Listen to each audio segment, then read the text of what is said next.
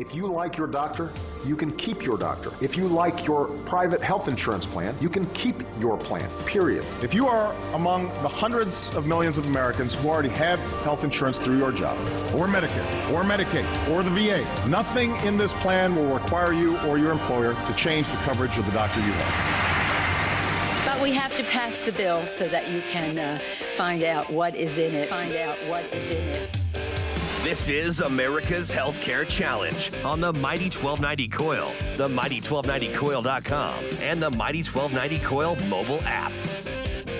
America's Healthcare Challenge is produced and sponsored by ED Bellis. Now, here's your host, Sean McGuire. Welcome to America's Healthcare Challenge, the first and most listened to radio program covering healthcare reform, Obamacare, SCOTUS care, whatever you want to call it, as well as all the news in the healthcare and insurance industries. I am again Sean McGuire back in the hot seat this week. Plenty to talk about in the industry as well as with politics, something I obviously enjoy talking about, being a political junkie myself. But first, let's get to some of the headlines here on the week. of check, uh, let's see, August uh, 6th or today, yeah, something around there.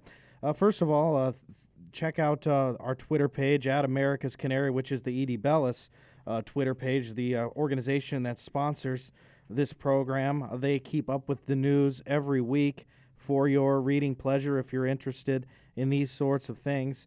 And number one story of the week thus far that caught our attention is what's up with these premium increases that are coming. We've predicted that they're going to go up uh, several times.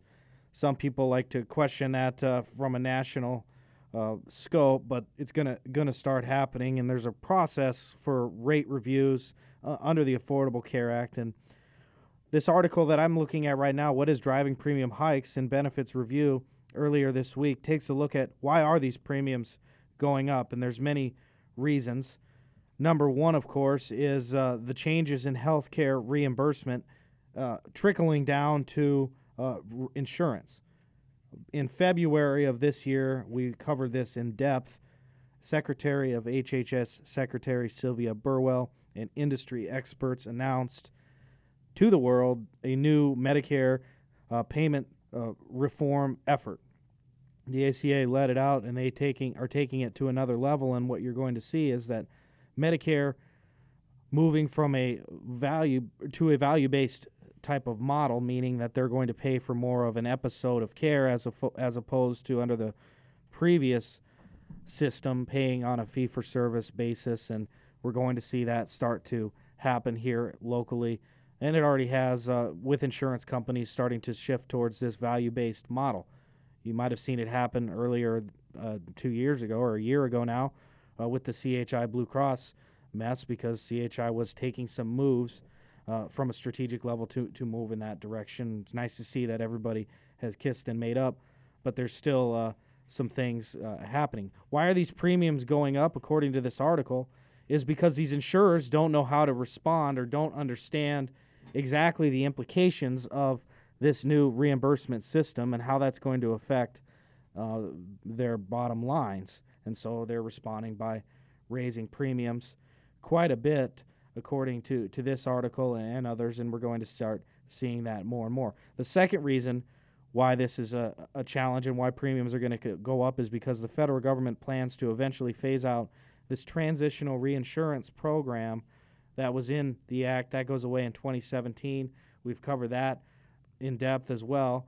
What we're finding out, folks, is that the people that did sign up for coverage under healthcare.gov or, or through these uh, taking advantage of, the, of these new health insurance reforms, this person here included, uh, are finding that many of the folks that are going on to the program are older, or not necessarily older, but they're definitely sicker and they're utilizing quite a bit. And it turns out that they're quite expensive.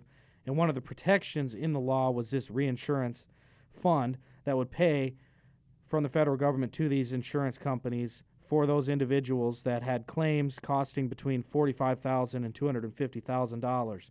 Yeah, that's a lot of people. Small percentage, but when you look at healthcare spending, the massive uh, costs are absorbed by a small few. That's just how it works. And so, what's going to happen is if these uh, reinsurance payments go away in 2017, and these people and the insurance companies are going to have to uh, pay the whole thing on these uh, expensive claims. At the way things are going right now, that's going to lead to even more insurance premiums, and so we could potentially see a bailout of insurance companies. We've talked about that before, also, and kind of interesting because um, the insurance companies seem to be doing quite well when you look at their profits. Um, and then now that we have these mergers, we've covered it in depth on this program as well, uh, is going to be something interesting. Uh, next up, Carolina Blues. The largest insurer in North Carolina, Blue Cross, is asking for a 34.6% rate increase on their business sold in the individual ACA compliant marketplace. The final request came after initial request of 25.7. So there's actually a 9% discrepancy. They actually went back and submitted and asked for more. Why? Again, going back to these reinsurance payments, when they looked at their numbers last year, they were expecting to get a large chunk of financial assistance from these reinsurance funds I just talked about, but they received less than they expected. They had 466 million in losses, but they were offset by payments of uh, 343. So I think they were probably hoping to get closer to that whole 466, but they had a net loss there of 123 million, leading them to have to raise their rates again 9% after going back. And so this just further illustrates my point of what's going to happen if these ins- reinsurance things were to go away. Could you imagine what the premiums would have been if their total loss would have been 466 instead of that 123? Numbers like that are looming in 2017, folks, and that's obviously the job of this program, America's Healthcare Challenge, to keep up with it and inform you for it. If this is the first time you're listening to the program, encourage your calls anytime. Next segment, I'm going to uh, give my thoughts and analysis on the uh, the debate this week, my winners and losers, and I'm going to even play a candidate myself. And our super producer Corey is going to moderate with a few questions, trying to trip me up. So if you have any questions for Sean, the host or candidate, uh, Sean McGuire uh, on uh, healthcare, please call anytime 402 342 1290 or 800 577 1290. Again, 402 342 1290 is the number with your thoughts uh, on healthcare. If you have any questions, want to go off, all of it is welcome anytime here on America's Healthcare Challenge. Next story up here is CFOs seeing healthcare costs or believe this in uh, Becker's Healthcare Review. CFOs believing healthcare costs are the biggest threat. A survey of CFOs across the country, and that's again another theme we have talked about. And you're going to see healthcare costs become more of an issue for the CFO. It's because of all these risks and other things have made this a traditional human resources issue now becoming a more risk management and CFO issues.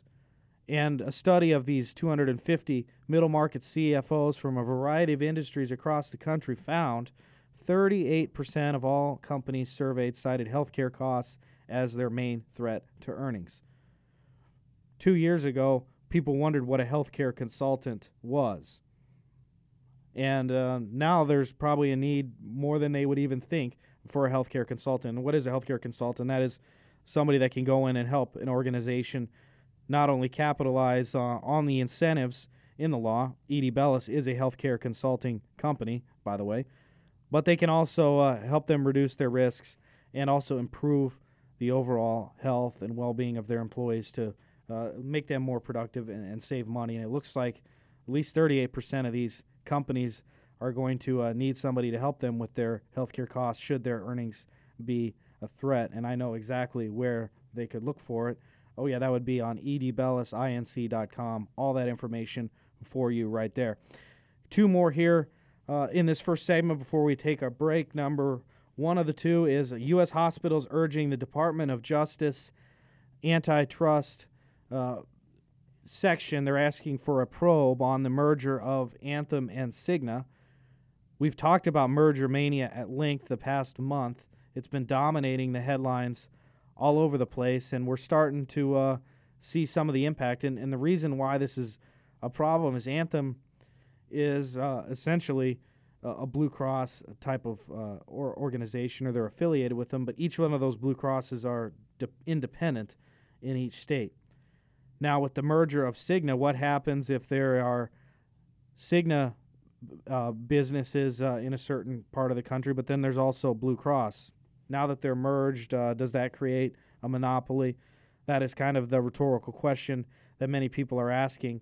And according to Reuters, uh, many in the hospitals association, the uh, American Hospital Association, said uh, that in a letter to the Department of Justice this week, uh, that they're asking, uh, that basically arguing number one and number five insurance companies joining together uh, would reduce competition in 817 geographic markets serving 45 million customers. And so there you go, folks. How does this merger madness play out for consumers? I think when the Hospital Association uh, is starting to use numbers like this, uh, it could have some consequences, and we're going to continue to monitor whether the Department of Justice steps in to look at all of these things uh, on the plate. Finally, coming up uh, in this final article is uh, we'll talk about this next segment. I have an article called Obama Fair, uh, drawing a pretty good context to uh, what if Ob- Affordable Care Act was applied uh, to our diets, and we'll talk about that as well at the bottom of the hour. But coming up next segment, we're going to take a, a look at the debates. Who were the winners and losers? It was the highest rated debate um, in, in history, actually. Outside of like the WWF, uh, more people watched this debate and people are still talking about it, and so will we. Break down the winners and losers, play some clips, and I will talk to you who I think is the most viable candidate in the field on healthcare. This is America's Healthcare Challenge. Check out healthreformexplained.com for my weekly thoughts on what's happening and my reaction to the debate, and I will be back right after this.